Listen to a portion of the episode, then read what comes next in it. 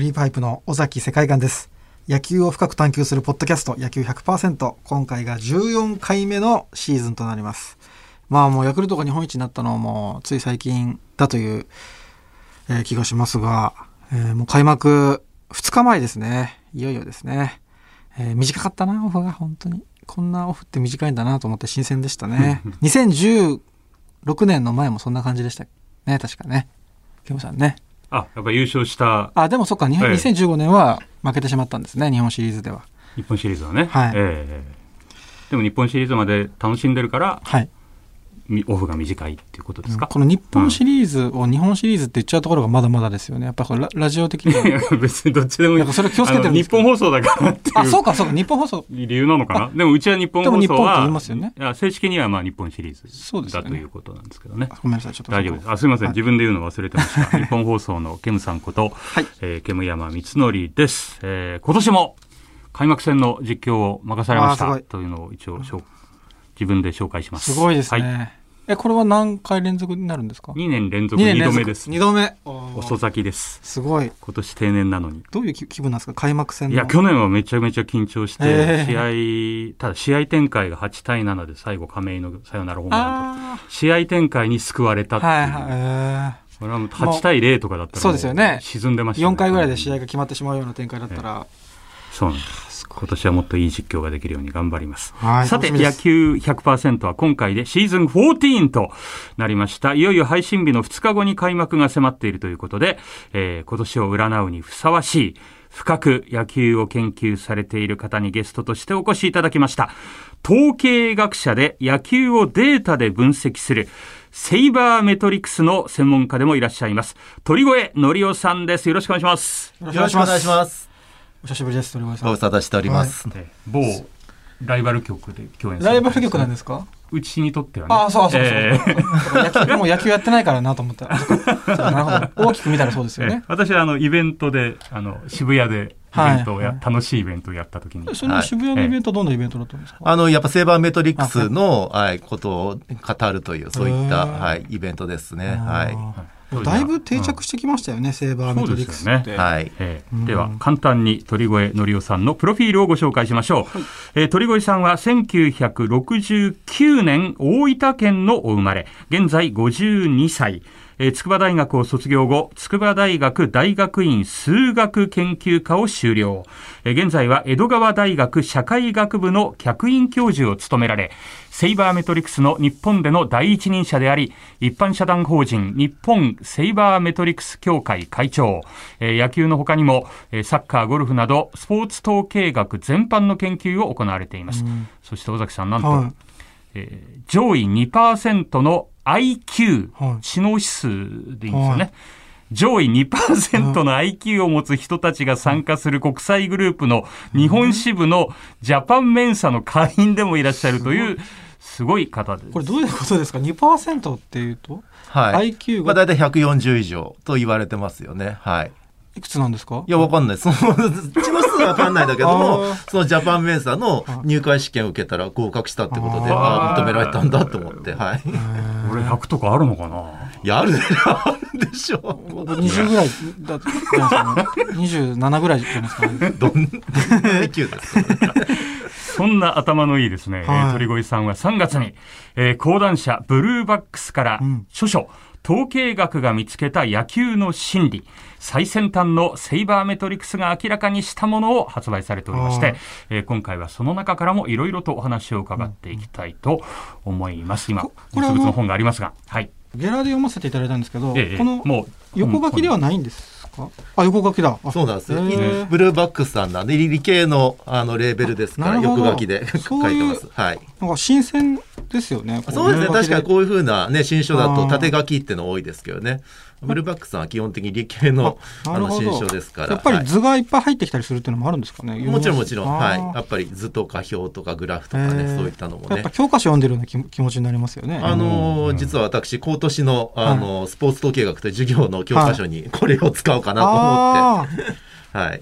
ーあーでもなんかそんな感じでなんか不思議な気持ちでした。こう学生時代に読んでてちょっと苦手意識のあるような教科書の感じに雰囲気にこう好きな野球が入ってるからなんかどっちなのかよく分かんなくて。これならこれなら勉強できそうだって思いまそうですね、はい。読んでて私は止まらなくなったのはい。であっという間に読み終えましたが、うんえーでは早速いきましょう。シーズン14第1回のテーマはこちらより野球を深く楽しめるセイバーメトリクスとは？ということで、もうそもそもですね、えー鳥越さんが専門にされているセイバーメトリクス、はい。えーデータ派の野球ファンなら聞いたことはある言葉ですが、このセイバーメトリクスで今の野球がどこまで分析されるようになったのか、えー鳥越さんに伺っていきたいと思います。どういう方がこうそもそもセーバーメトリックスに今興味を持ってるんですかね？野球、まあ、好きな方もそうですけどやっぱだんだんとですね、えっ、と、今までのなんていうんですかね、その、勘とか、はい。なんですか、経験則で、これはこうだっていうふうなことで、なんかおかしいんじゃないのっていう人が、いろんなデータ調べてみたら、あ、実はこっちの方が、うん。あの、より効果的な戦術なんだみたいなことをね、発見するとか、うん。そういったことに興味のある人に、まあ、いろいろ刺さったんじゃないかなというふうに思いますね。はい。やっぱりそのアメリカが早いんですよねもともとそうですね、1970年代後半から80年代前半にかけて、はいはい。まあ、ビル・ジェームスといううん。方が、ベースボール・アブストラクトという、はい。まあ、その自費出版なんですけども、その野球でデータを見たときに、例えば、送りバントって本当に効果があるのとか、はい。そうですよね。実はヒットエンドランって、はい。実はそんなリスクばっかりで、そんなに効果ねえんじゃねえかみたいなことを本にしたら、まあ最初やっぱりね、野球をずっとやってる方からははい。結構反発があったんですはい。はい。はが、それをあの実際データを調べてみたら、あれ？言ってる通りじゃんっていう風な感じになって、だんだんと広まっていったと。そんな感じですよね。その自費出版の本って最初なんか70そう、70何部しかね、売れなくてそれってまだあの出回ってるもうないんですか？あのねオークションでかなり高値で、ね、やっぱりあるん出回ですねってますね。今、現物はあるみたいですね。はい保管されてるんですね、うんでもなんかアメリカの方でももうシフトが極端なシフトが禁止にななりそうだっていう話も聞いたんですけど。まあだからそれがね、だからセーバーメトリックスで、はい。その野球の本質をね、うん。まあ、ある意味見抜いたわけですよね。はいはいはい。だだから逆に言うと、見抜かれたかあらー、じゃあもっとその野球の魅力を面白くしようなんていうふうなことでね、今やってるわけだから、スポーツってなはい。あるじゃないですか、そういろんなお客さんとか、はい。テレビとかのいろんな、あの、ね、ニーズに沿ってうんルールを変えるってことよくありますよね。はい野球もそういったふ今フレーズに来てんのかなって思いますよね。じゃあ根底を揺るがしたってことですよねいやそうそういうことなんですよ。結野球の局、野球って本質的に言うと、バッターはホームランを狙うのが一番効果的なんですよね。うんはいはいで、ピッチャーは三振を取るっていうのが一番本質的なんですよね。あだから、三振を取りに行く、うんホームランを打ちに行く。これが野球の本質なんですよね。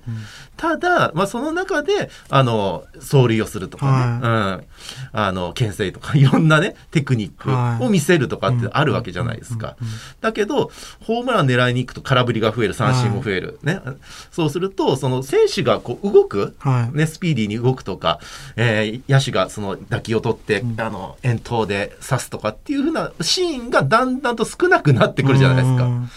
そうすると、そういうのを見せるために、じゃあちょっとルール改正しようじゃないのというね。だからまあ、ある意味、いたちごっこなんですよね。ええ。そういう。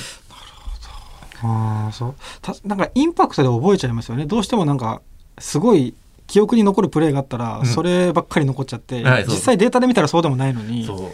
言っちゃってたことは結構ありましたね。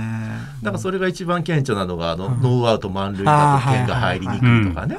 そんなことないってことですよね実際そうそここまで。実際はやっぱり入りやすい。点が一番入りやすいシチュエーションだし、はい。まあ、逆に言うと、入らない方を記憶に、あありますね。残るから嫌でもこびりつきますね。ヤクルトもまだ低迷してた時はそういうこといっぱいあったじゃないですか。ノーアウト満塁のピンチってよくあの攻撃側なのに 言われてましたかいらやそれはファンにとっては、はい。そのノーアウト満塁って絶好チャンスの時に点入れてくれなかったら何やってんだよ、ね。何やってんだよの記憶が多くなんですよね。だから実際は点が入って、そこ見てるんですよ。うん。見てるんだけども、まあ1点2点だったら忘れちゃうってことですよね。そうそうそう、それはもう当たり前で、それ大体80何パーセント入るわけですから、うん。そっか、あの、内野ゴロの間に1点とか。そうそれはやっぱりなんかちょっとこうプラマイゼロみたいな気持ちになっちゃいますよねこっちからした1ら。点しか取れないのかよ、みたいなのはもうマイナスの記憶になっちゃう。そういうことでしょうね。だから、ノーアウト満塁って、まあ平均は2.2点なんですよね。じゃあ意外と少少ないですよね。なんかもう4点ぐらい入るんじゃないかと思ってあだからそ、しまうのでそれは本当に期待込みの自分の中で期待膨らませちゃってるとかありますよ、ね。2.2点か。でもまあ入ってないってこともないですよね。もちろんもちろん。だから80何パーセント、80%以上の確率で点は入るんですよ。はいはいはいはい逆に言うと、十何パーセントかけた点が入っていない、うん、そこの記憶の方が多いと。やっぱ印象ってすごく大きいから。そういうことにもなりますよね。その人間がいかにその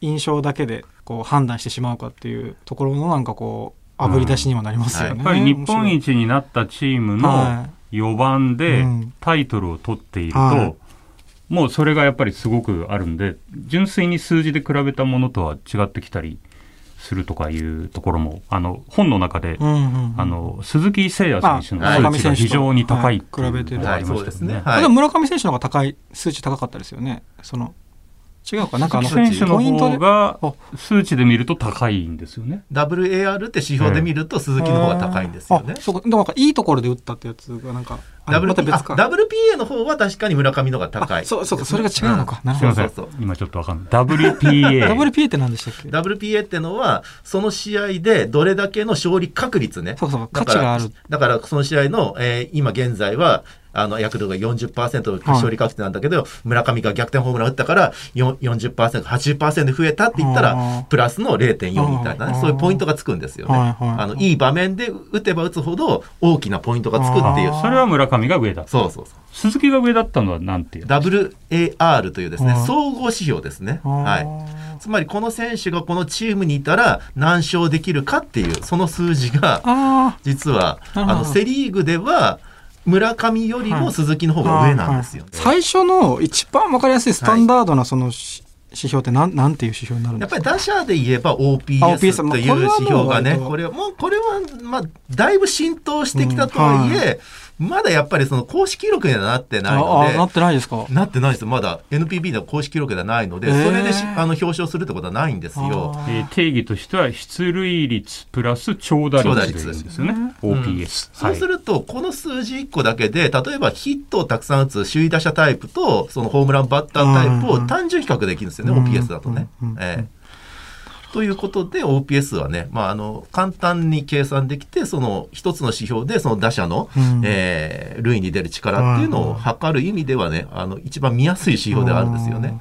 だから、プロ野球選手の中でもだんだん打率よりも OPS を上げることを注目してやるという。だからフォアボールで出ても OPS 上がるので、だからそういうふうに、無理にヒット打たなくてもフォアボールを出て、あの出率上げて OPS 上げるっていう選手もいるわけですね。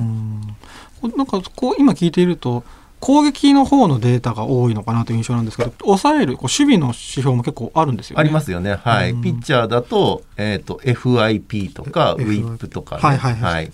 いろんなのありますよね。最近だと、TRA というね、はい、なんか ABEX のどっかの。あ、そうですね。DJ がいそうな。はい。ね。